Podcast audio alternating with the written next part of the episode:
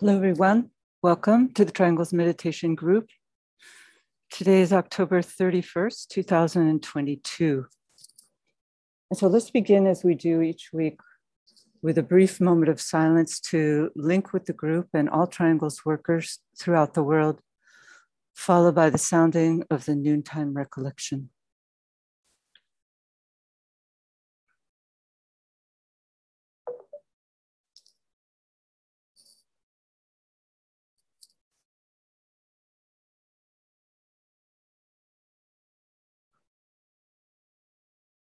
We know, O Lord of life and love, about the need. Touch our hearts anew with love, that we too may love and give.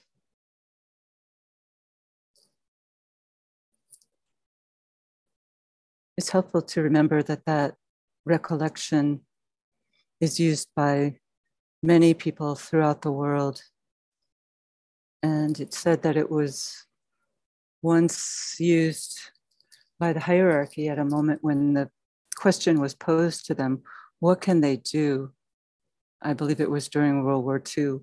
What can they do to aid the situation in the world, in humanity, and in hierarchy? And after a moment of silence, it said that with as if with one voice, unitedly, they spontaneously sounded together this mantra. So, this mantra and all the mantras we use are exceedingly powerful.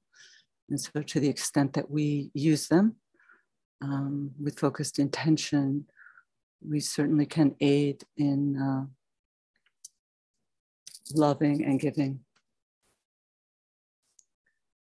So, our work in this webinar each week is twofold to introduce this planetary service of triangles to people who are new to it and to aid them in the forming of triangles. And so, if you're new to this work and resonate to this idea of planetary service, please do consider forming a triangle. And you can anytime place your name in the chat box here today or in a future webinar and two people will surely reach out to you so that you can become an active member in this work.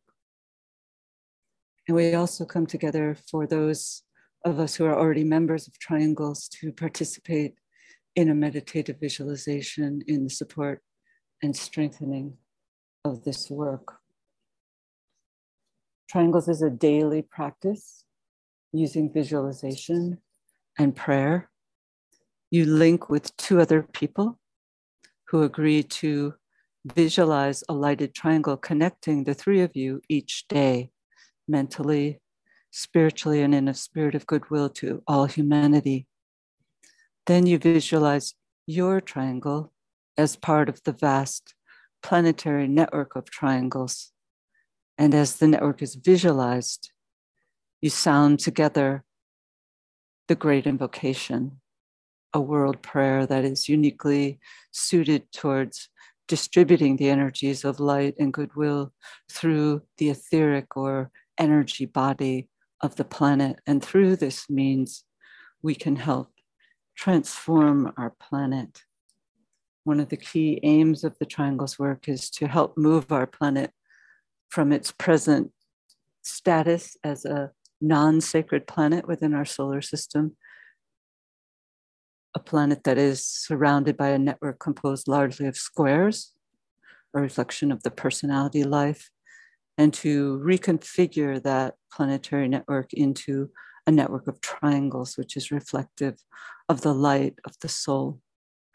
So it's a very scientific work, but it's something that all people of goodwill can resonate with. So we encourage you to participate and to do what you can to spread this work to others. After the meditation today, we will hear from our co-worker who's in Spain at the moment named Clarence Harvey. Clarence has shared many times on the webinar and he will be sharing today on a very interesting theme called song lines. It's about using song as a as a healing agent and as an educational tool. So I look forward to hearing from Clarence a little bit later. And now we're going to begin, as we always do, with a brief visualization. Let's come together as a group, visualizing the planet as a sphere of lighted energy.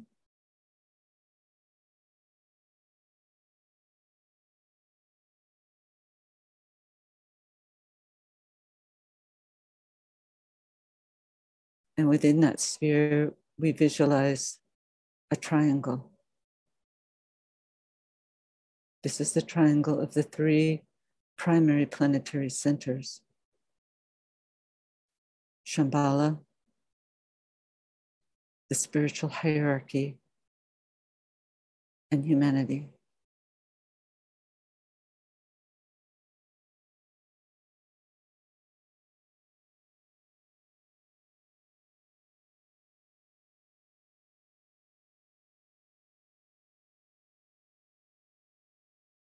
Visualize the circulation of energies flowing in all directions around the triangles from point to point, merging and blending the three points and filling the triangle with light.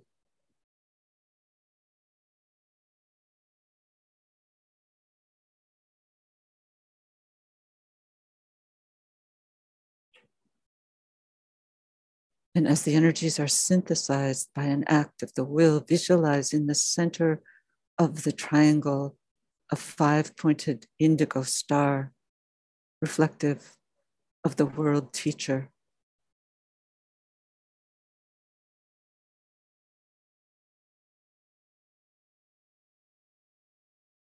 This teacher links east and west, past and future standing in the center, radiating the energies of love wisdom.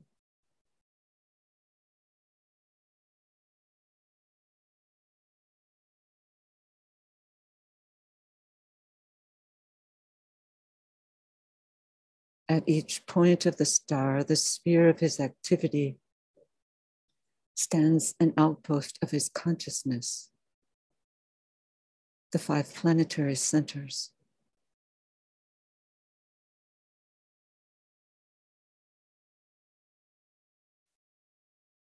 Visualize the energies radiating forth from the center of the star through the five points.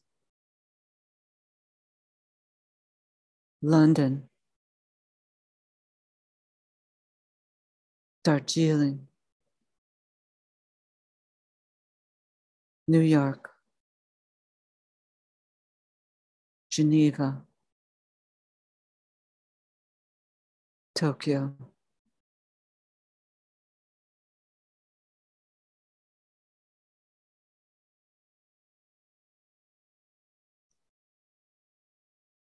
Visualize the outpouring energies enlivening small groups gathering everywhere, aiding them to focus and direct the energies into the consciousness of all humanity, solving its problems, creating right human relations, restoring peace on earth.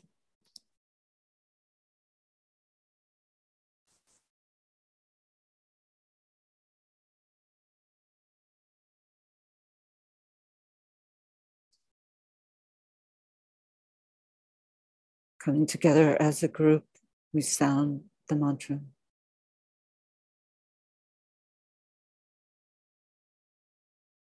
Radiance, we are and power.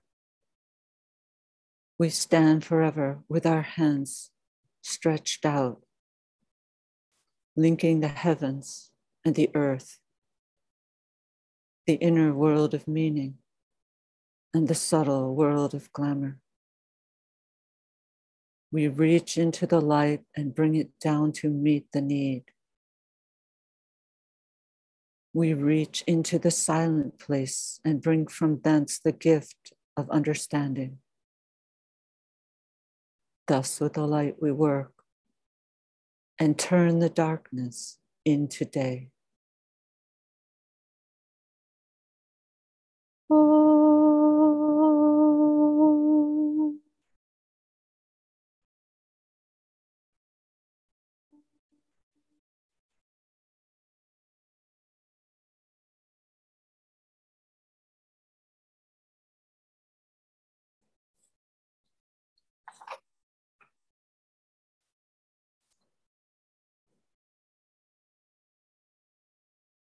Thank you, everyone. So I just wanted to share a few thoughts on this during this potent time in our planetary life. So we live in this physical world, yet all the while our soul, our true self, we know exists in a different state of reality, in a state of constant meditation, sometimes phrased the soul lives in meditation deep. And since our soul represents our true self, in one sense, we can say in utter truthfulness that we too exist within that other true reality, and that the object of our lives is to become increasingly cognizant of this fact, increasingly porous, we might say, so that this inner reality can express itself more fully through us and within us in the midst of this material world. That's the object of the dual life of the disciple. And in order to become more responsive to this inner reality, we can learn to conform our lives to the cycles and rhythms of the soul which we're told are the same as the cycles and rhythms of the natural world, and which can be symbolized by the tides of the oceans that are aligned with both the cycles of the moon and the sun. So we can become like those tides having our own individual rhythms, which are reflections of our particular ray and astrological makeup, but which nonetheless finds ourselves aligned within our larger groups, the planet as a whole, and the solar system, and even the cosmos. We're an integral part of these ever expanding rhythms. And while life has its periods of inbreathing and outbreathing, the key moments, both individually and collectively, are the interludes, the times of greatest potency when the energies are magnified and can be seized in group formation. The collective interlude periods are, of course, those of the full and new moons, also the equinoxes and solstices. But twice a year, these interludes are exponentially magnified at the time of the eclipse periods. And we stand in the middle of one such potent period now, having just experienced a solar eclipse on the Scorpio new moon last week. And we're now preparing for the approach on November 8th of a total lunar eclipse next Tuesday, which is magnified because it lines up exactly with the planet Uranus, the planet which is known as the Hierophant, the initiator, the planet that transmits and thereby focalizes the incoming seventh ray energies of ceremonial order and magic, a key planetary influence governing the entire Aquarian age. As we know, this seventh ray has for its keynote the highest and the lowest meet. And as such, this planet aids humanity to ground the will energy that is always available and released during the eclipse periods. And in this case of the Scorpio Taurus eclipse cycle, this will is fully available through the esoteric ruling planets of these two signs, the two first ray planets, the non sacred Pluto and the sacred synthesizing Vulcan. So the new group of world servers stands poised to appropriate the will at this time. And we know that the will is impersonal, stimulating both the good and the bad within the human kingdom. Hence, the need for its appropriation by the discipleship group in order to seize and make manifest the energies and direct them into the service of the masses of humanity, stimulating the release of the energy of goodwill. This particular eclipse period and the subsequent one that will take place at this time of the Wesak full moon in the end of April provide a powerful stimulation that will serve to invigorate this new group of world servers, the group that is sensing the plan and formulating the next steps needed for the implementation of that plan. And Dot reminded us a couple of weeks ago of that powerful quote from the externalization of the hierarchy at the close of the book, when the Tibetan resoundingly says that nothing can stop the implementation of that plan, even though at times it doesn't always seem like it. This eclipse period can be liberating, aiding humanity to break free. And Scorpio, the sign of discipleship, the sign of transformations deep within the recesses of the psyche, aids the eventual rising of the phoenix from the ashes of its dead self.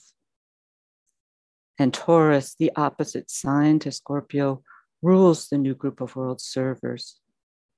So during this time, when this axis is highlighted, it might be helpful to just briefly hold in our minds and recollect the four primary tasks with which this group of world servers is charged.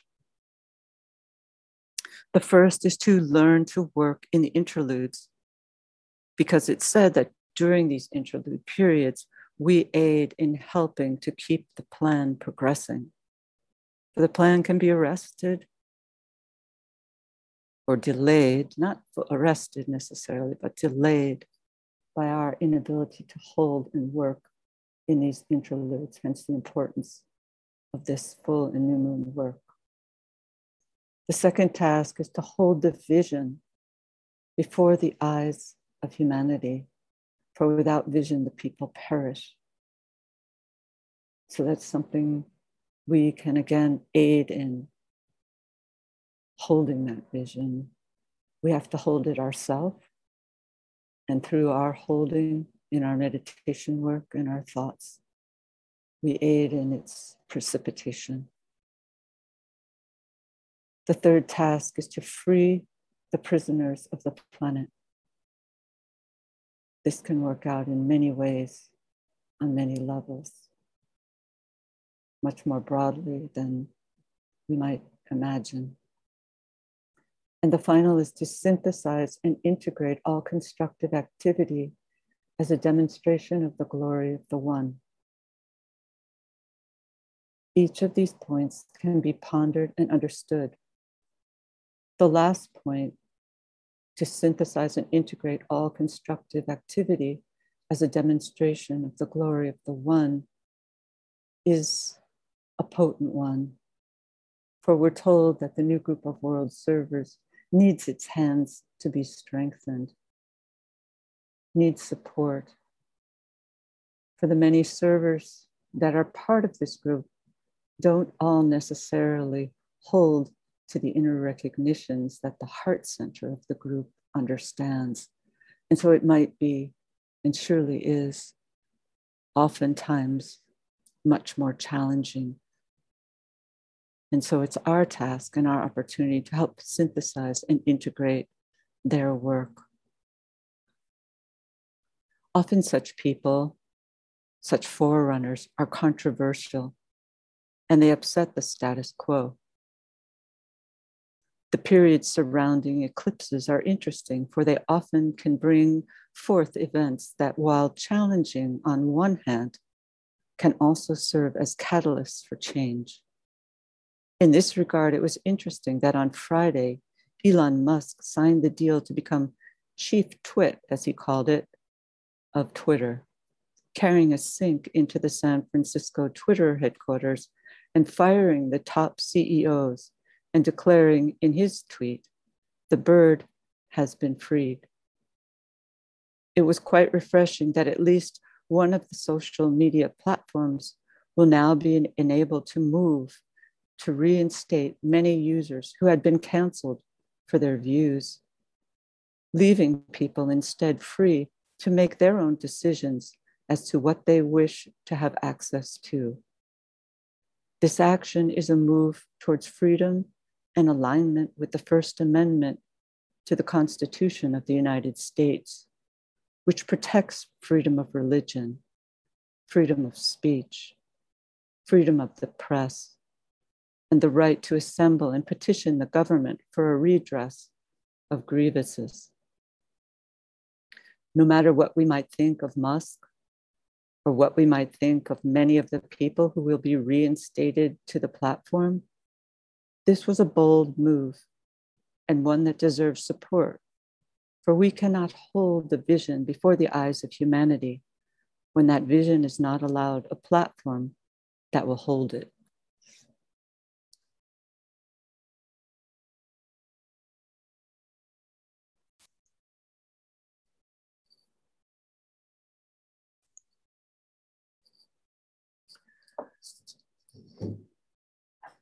So let's come together as a group.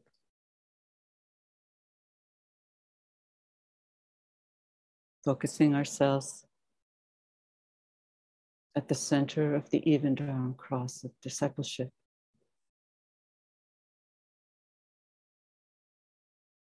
Linking in thought as a soul, as a point of love and light with all people throughout the world who are working in this triangles meditation group.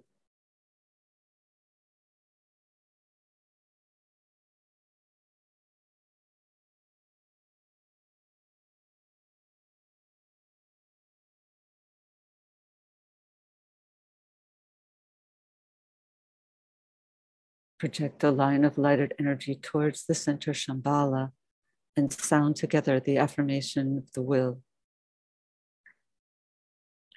In the center of the will of God, I stand. Naught shall deflect my will from His. I implement that will by love. I turn towards the field of service. I, the triangle divine, work out that will within the square and serve my fellow men.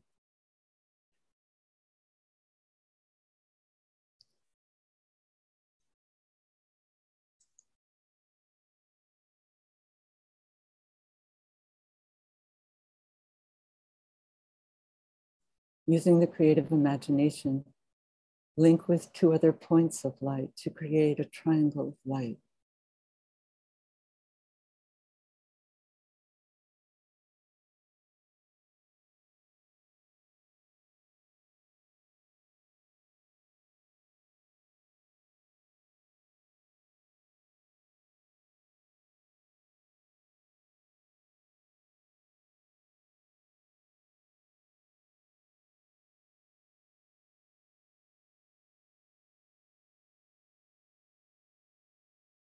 Visualize the triangle in which you are working as an essential part of the Radiant Worldwide Triangles Network.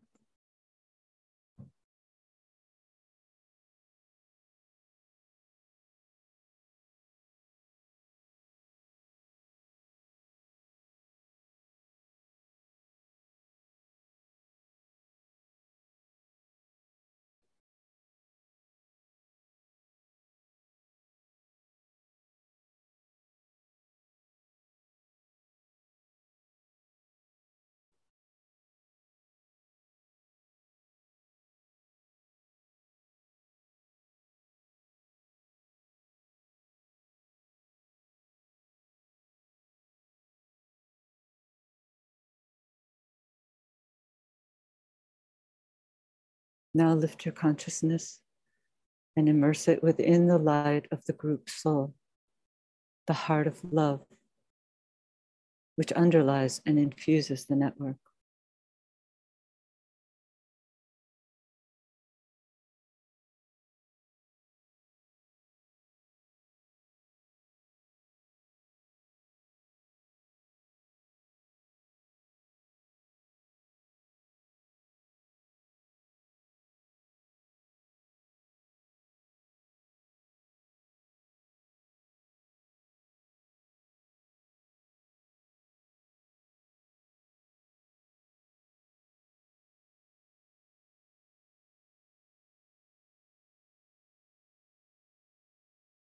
Lift the consciousness higher still to the world teacher who stands at the heart of love, at the center of the spiritual hierarchy, and also at the heart of each triangle.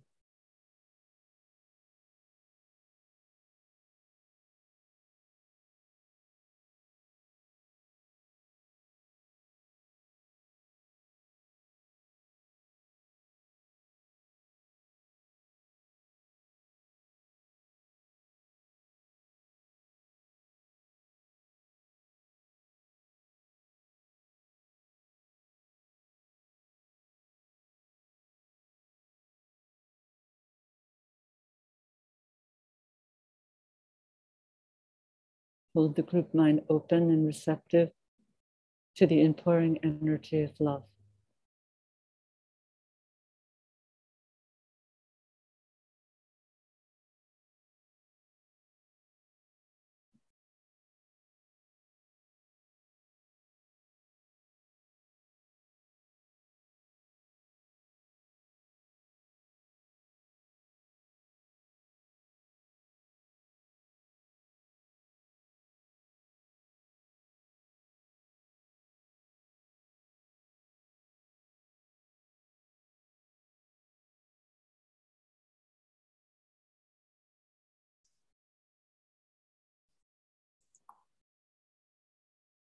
Precipitation. Visualize the energies of love, light, and goodwill circulating in and around the triangle's network from point to point and flowing out through the network into the hearts and minds of people everywhere.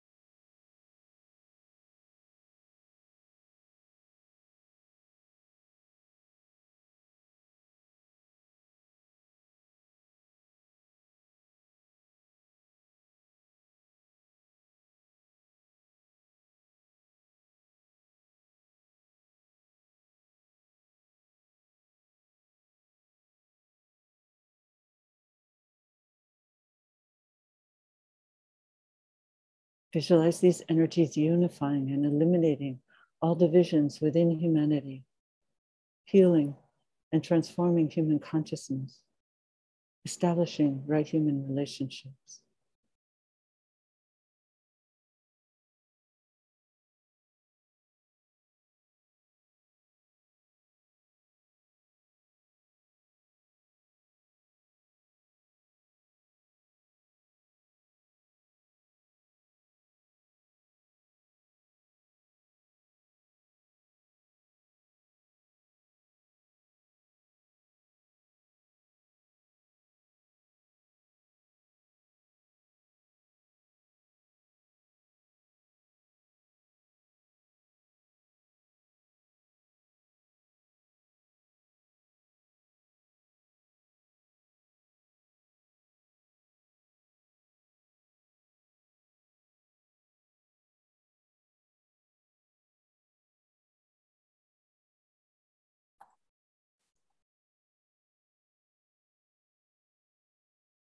Coming together as a group, we sound together the mantra of unification.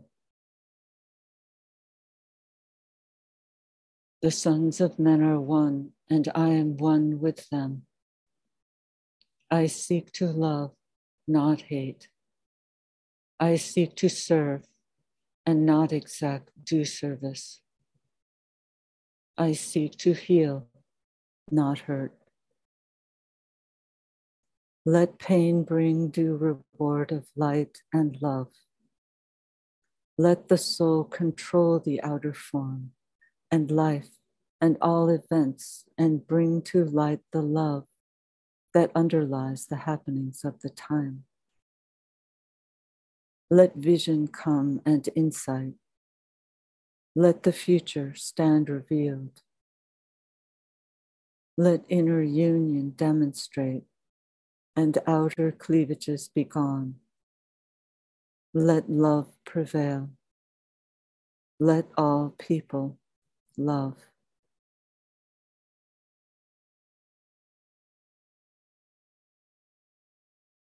Visualize the whole planet alight with triangles and see new triangles being formed everywhere.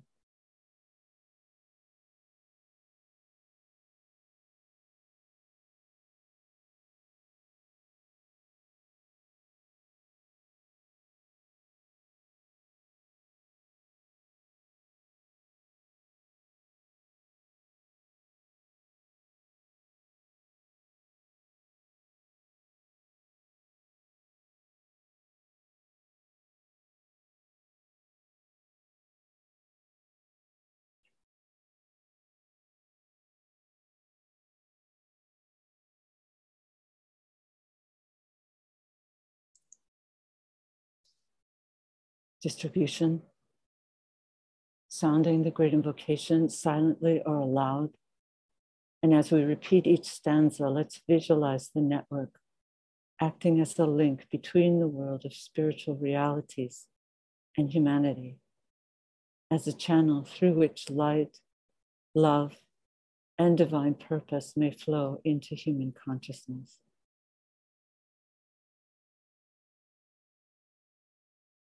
From the point of light within the mind of God. Let light stream forth into human minds. Let light descend on earth.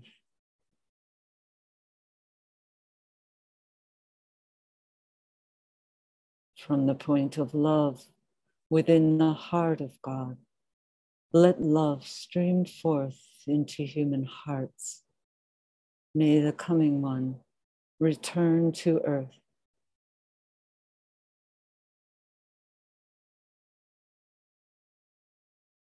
From the center where the will of God is known, let purpose guide all little human wills, the purpose which the masters know and serve.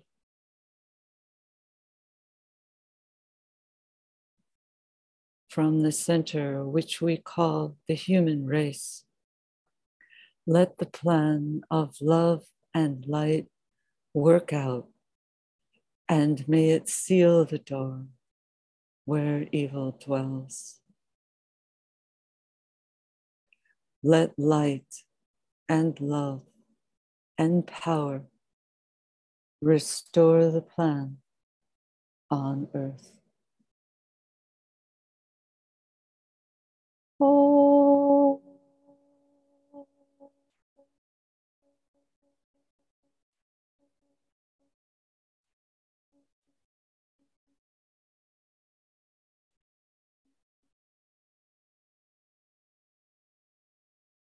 Oh.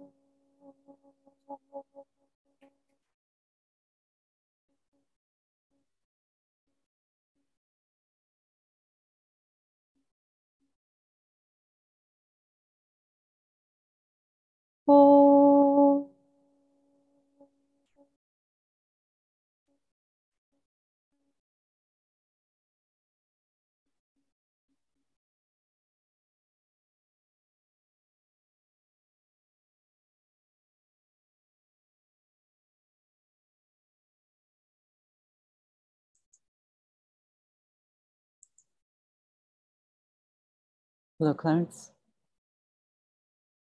Can you, there you are. Hi, Clarence. Hi, good to Welcome. be here again. thank you so much. And thank you for um, the, your introductory remarks and references to matters, I think that are good reminders and good areas for us to pay attention to this question of interludes um, in a kind of working in the silent places. Um, very important. Thank you very much. Thank you. So, um, should I begin? Yes.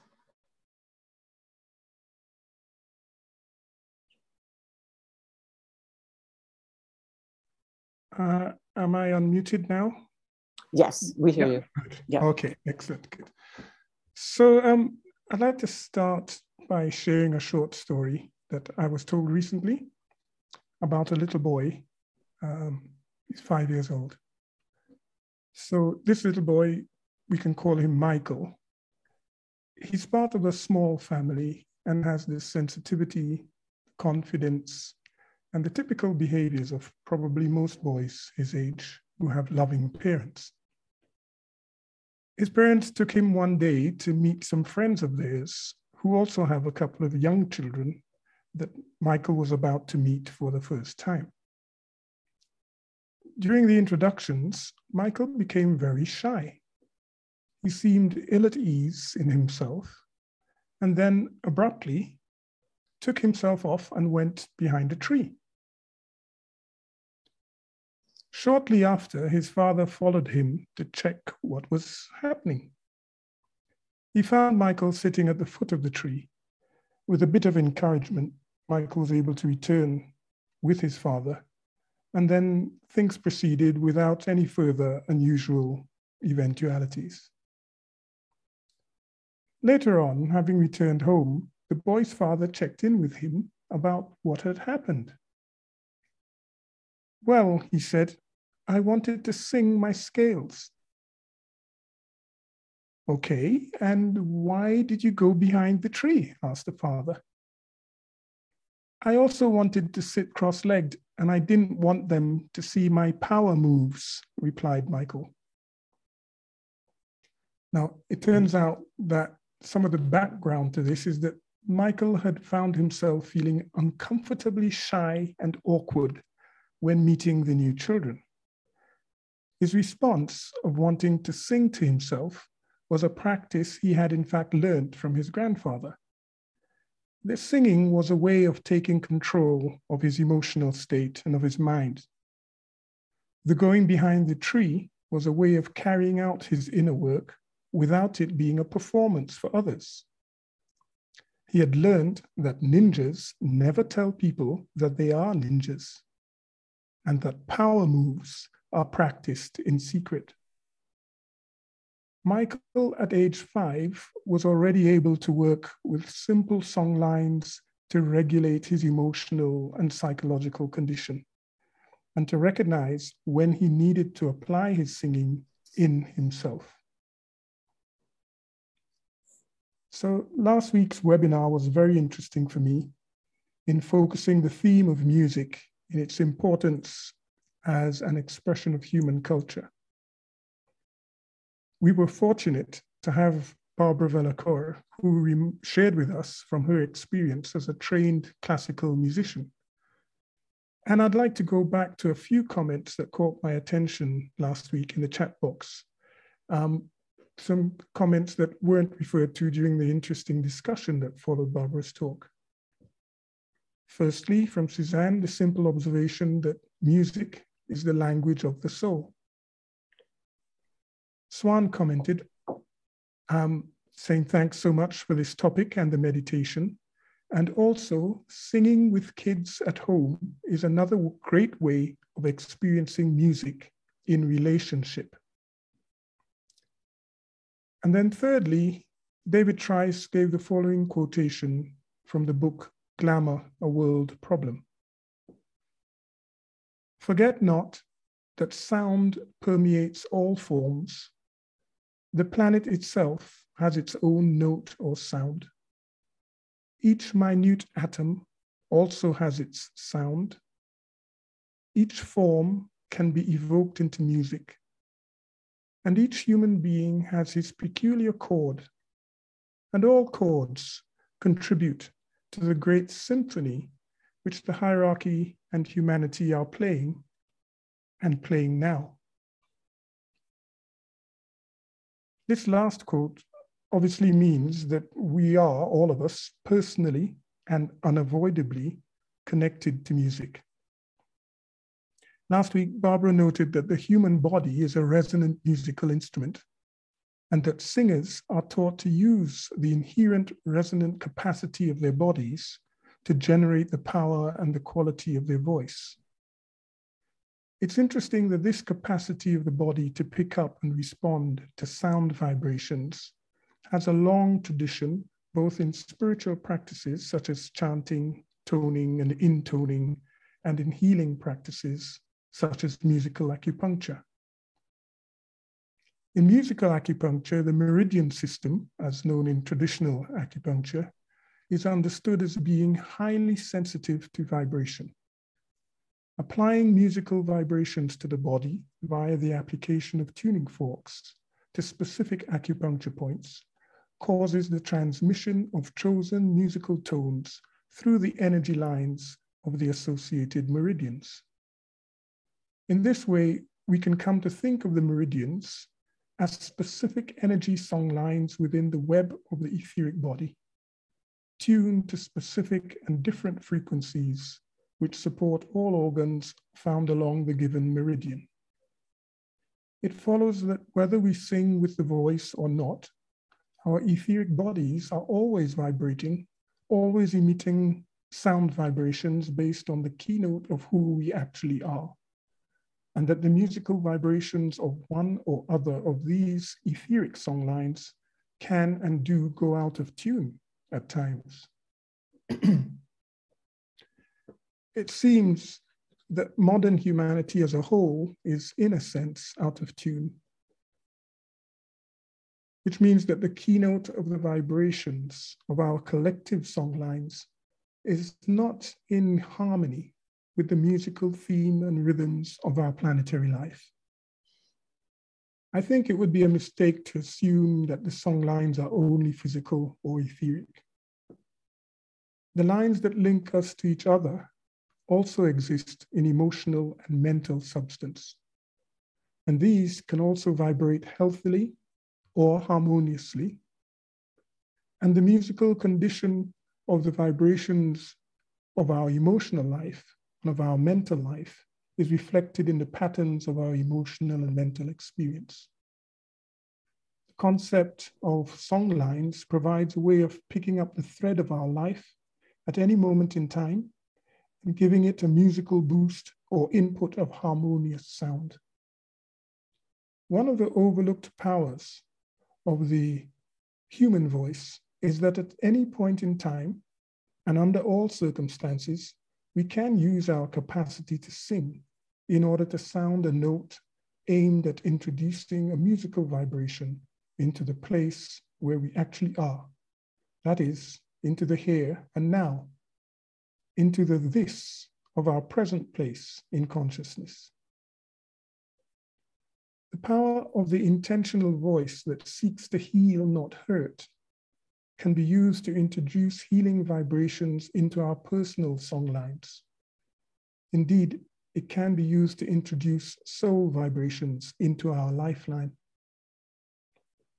On this point, it's worth affirming that the use of the voice in what I like to refer to as self musicalization is likely to be part of a universal cultural practice on which the new world civilization will be built.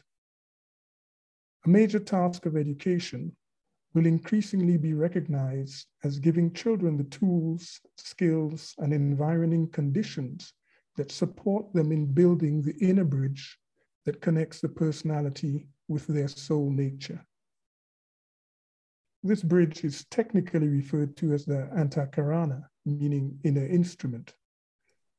And it is described as a triple or threefold thread of energy that exists in consciousness and links our minds to higher reaches of mind and soul. This antakarana may well be the most important of the many song lines that we can learn to work with, because it is through this songline that the personality can be retuned to the musical vibrations of the realm of the soul.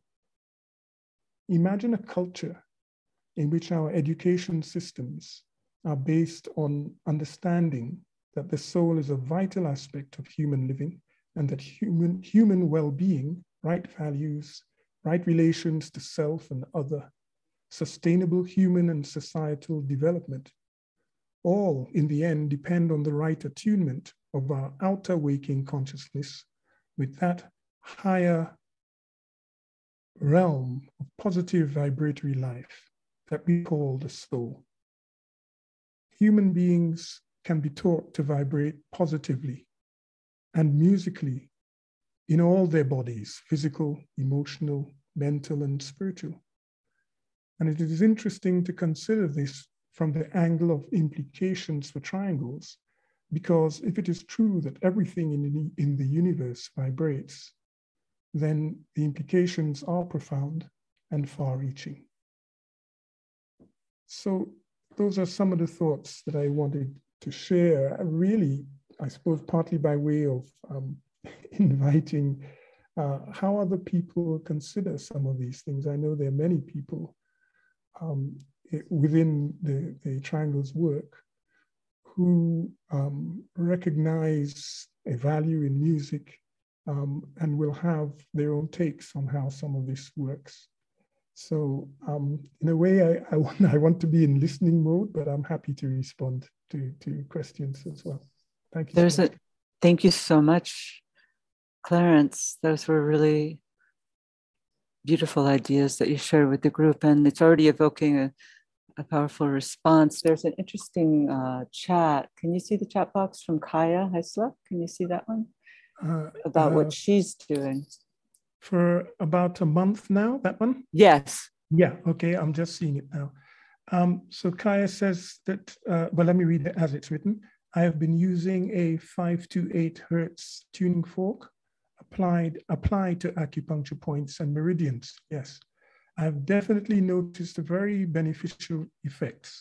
The 5 to 8 hertz frequency repairs the DNA and supports miracles. I, it's great when we can speak not just like from theory, but um, with some degree of experience uh, of how these things may may actually work. So that's wonderful sharing. Thank you so much, Kaya. Have you um, done that yourself, Clarence? Have you used tuning forks?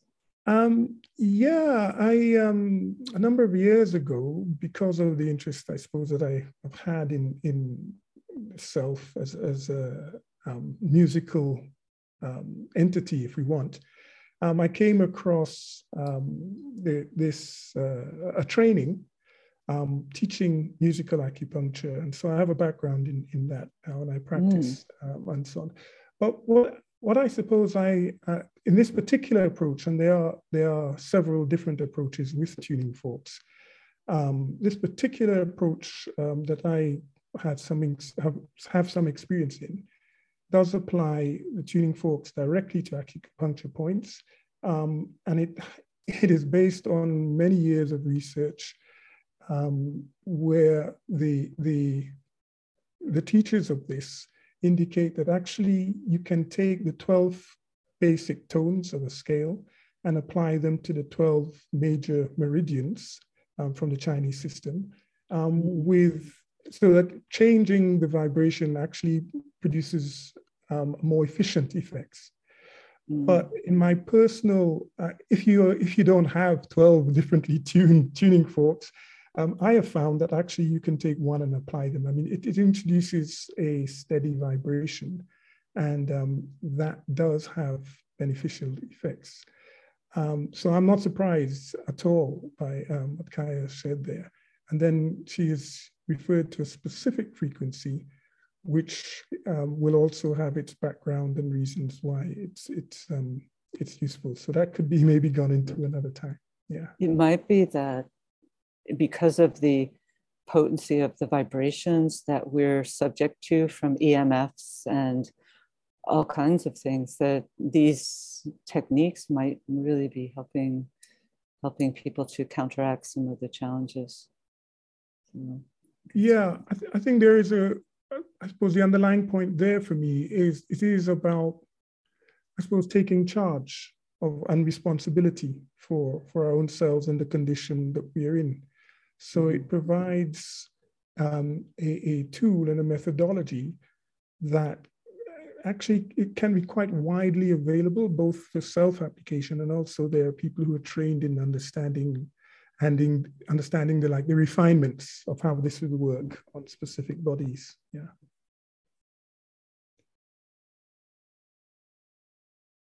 It's interesting that um, curtis says just immediately after that necessarily light love and power work through all forms but they work most effectively through forms which are refined and qualified. Um, that's interesting. I'm not sure uh, if Curtis would like to add a, or say a bit more, maybe through raising his hand. Uh, I'm not sure, but uh, it would be great to hear um, just a bit more on, on, what or how he sees that. So, how do we refine these forms uh, and how do we qualify them? Um, for me, the qualifying of, of the forms, meaning, I suppose, our own forms, our own bodies and minds, um, is it begins with intent. So this question of how we use our will and, and what are we seeking to be more refined? Are we seeking to lift our vibration, to qualify it with light and love and goodwill um, and, and universal values that actually enhance human relationships. If that's what we're doing as a constant, then for me, yes. um, they are definitely, it's, it's not a, a guesswork. It's, it starts with intent or purpose. Interesting, Michelle says, yes, qualified and refined. These are thoughts for pondering. Yeah.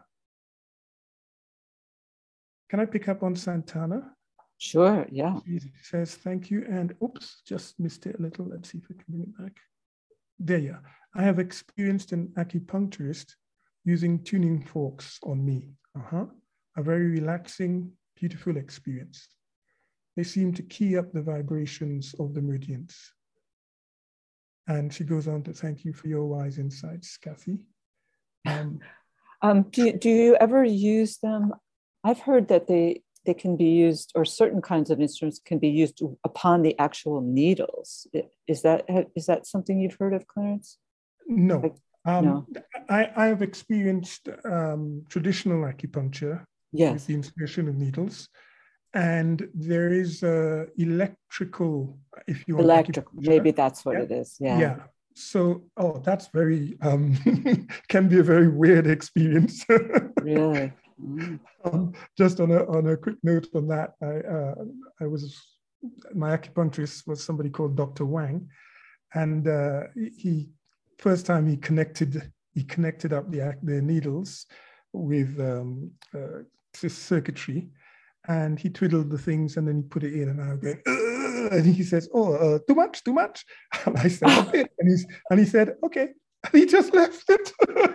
oh my god it was very uncomfortable he did know what he was doing so wow but um but that kind of uh, i suppose discomfort is i would say it's fairly unusual if you're using tuning forks um, hmm. the, the, it's a very gentle vibration that goes in um, most of the time. Uh, there are times when what might seem to be nothing happening um, the body or the particular acupuncture point actually responds and can be quite dramatic in, in terms of um, feeling it. As, no, not that vibration is not wanted at this time. So that there is a hmm. response um, that is there. Yeah. Um, Anna Ferreira says that it's a beautiful image of the Antakarana that you've given to us. Do you think that the antakarana is a musical chord composed with three notes, making a third and a fifth? Um, I, I don't know. Um, I think that in theory, um, it can be looked at like that. Uh, and it's certainly, for me, the kind of, of research that people might find themselves investigating. And, and the reason why I, I tend to think of it as a fairly um, safe modes of research, because um, you spoke earlier about the interludes, uh, Kathy. Mm-hmm. And I mm-hmm. think one of the things of using music interiorly is that you produce a sound which may or may not also re- involve the, the vocal cords because it can often be just mental. But mm. to sing a note, um, it's done, it tends to, to um, induce a meditative kind of attention. And so there is a listening. And so there is an awareness of a kind of whether there is resonance. So the sound, and especially if we're talking about the Antakarana, so it becomes possible to think, can I, can I send an invocative sound up or out or inwardly towards what I, I, so my intent is to sing towards my soul. And it's simply an invocative sound. And then naturally, one would be listening with the inner sensitivity for response. Now, that kind of practice doesn't mean that one expects a response, an immediate response. But for me, what it does, it invokes and induces a receptivity to guidance. So the inner so- song line of the Antakarana becomes uh, something that one can activate for oneself. It doesn't require a great deal of theory or even knowledge of whether it's a third or a fifth or, or anything. It, it is the truth of your innocence. So, you know, this little story that I started with of a five year old boy um, singing his scales, I'd say, singing his song lines, he, he would not necessarily describe it like that. But I think it is putting oneself into a, a vibratory condition that is invocative of what is best, what is good, so goodness. And I think when we do that, then we, we become more receptive to the subtler vibrations, the more permanent, subtle, inherent goodness of the soul tends to begin to inform the way our minds work our, our larger kind of intent for how we want to be. So it, it becomes, it, it, really is a question of uh, a cultural practice. Um, and there is so much um, evidence that this is not new. It may be that we can look at it from a slightly or from slightly different angles, especially with the backing of science and psychology and things like this. Um, Janice says that every, even a small thing, everything, even small things ha have a vibration with it, which is its song. If you lift a pebble, hold a leaf, or hug a tree, you can feel its life, its song. I, for me, those things aren't simply poetic, but they come from a certain sensitivity that some people seem to have more naturally than others, but actually of which we are all capable and it's about how we cultivate the, the um, sensitivity to higher vibration that is positive and healing, life enhancing.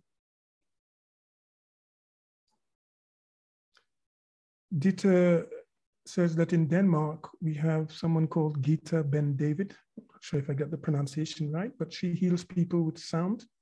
And she has written several books. Um, I think I think this is the name of a book, The Note from Heaven. Yeah.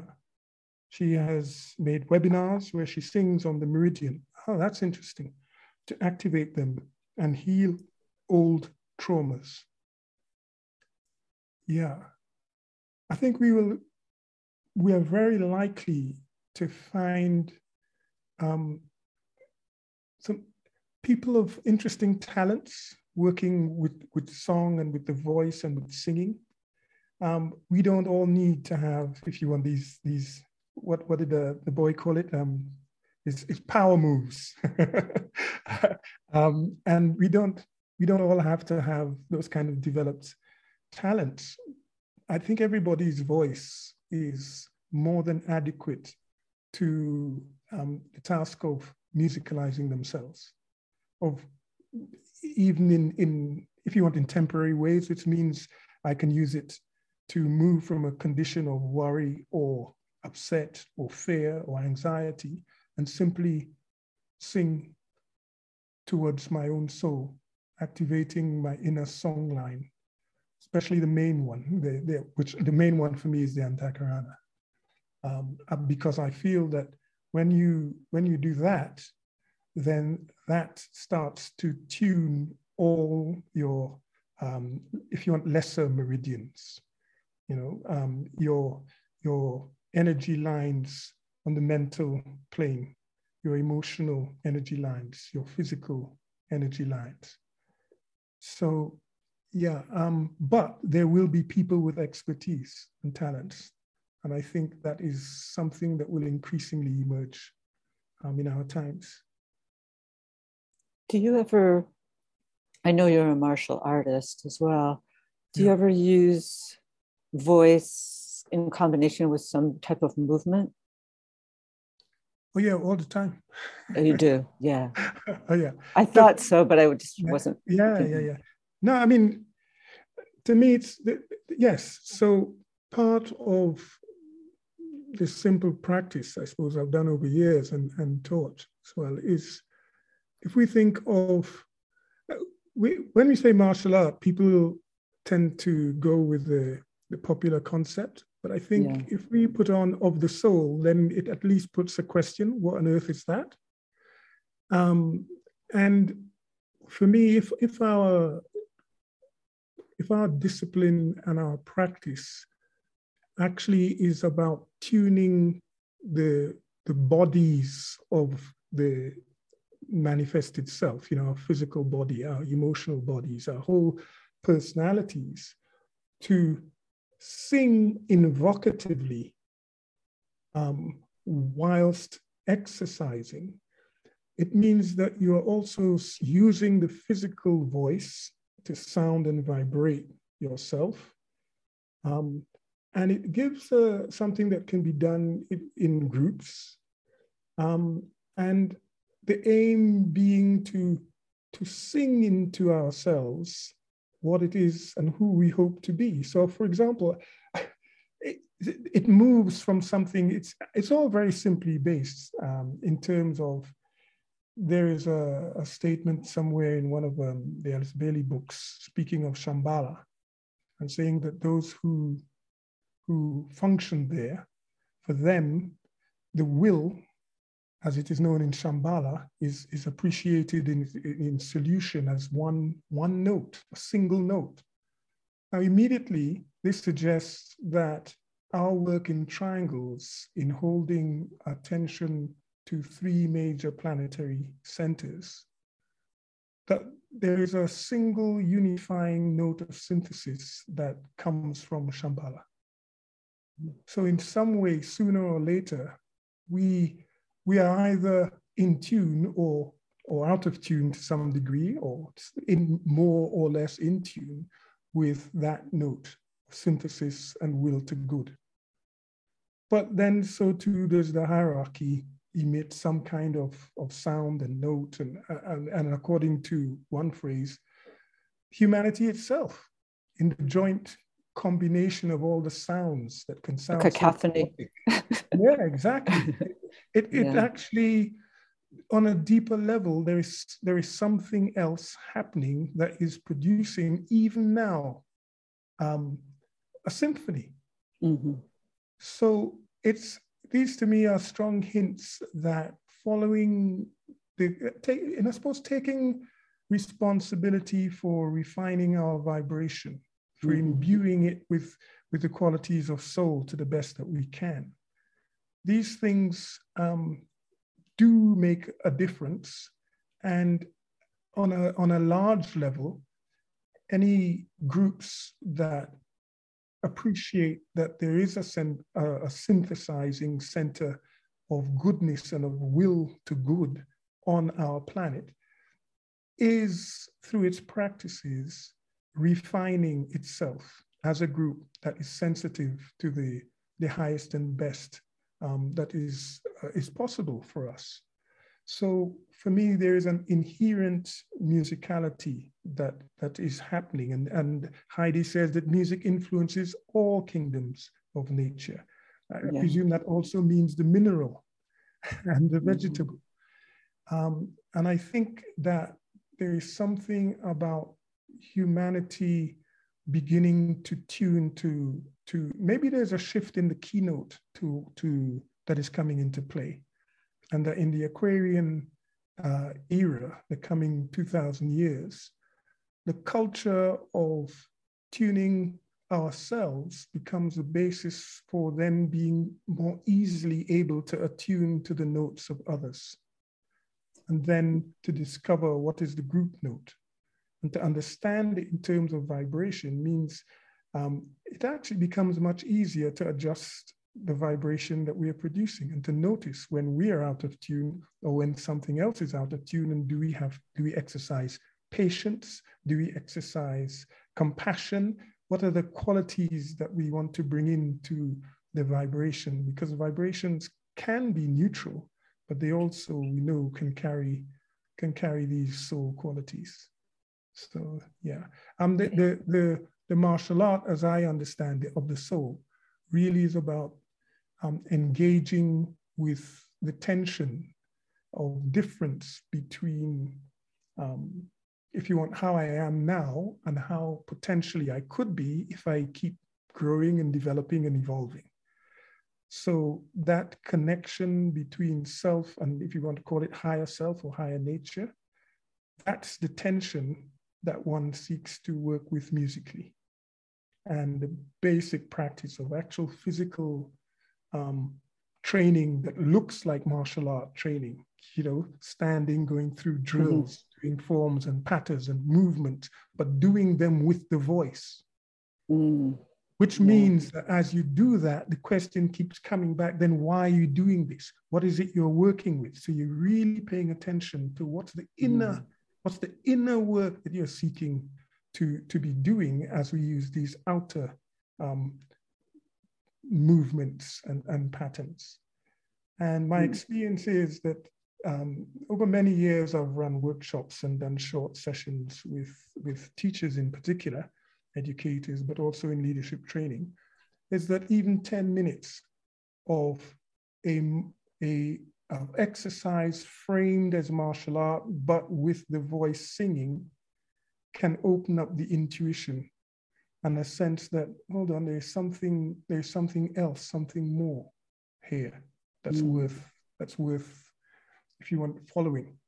So th- that for me, there is a keynote there of something about harmony through conflict, um, because it, it is it's quite I mean, there's so much one one can go into, but yes, in, yeah. in brief, it is. It is um, well, thank you so much, Clarence. That was a, a beautiful point to to end on. Wonderful. Um, and I really appreciate your sharing with the group on this special day. It's a special day for Clarence. Uh, we will okay. not reveal what that day is, but it is a special day in this sign of Scorpio uh, with this beautiful presentation of uh, kind of a fourth ray influence. So thank you so much, Clarence. And thank, thank you, the group, for yes. all of your comments and your attention. And we will certainly read all of your comments and be shared with, with uh, Clarence. So let's just take a moment of silence to link with all triangles workers throughout the world visualizing the planet surrounded by a vast network of golden triangles.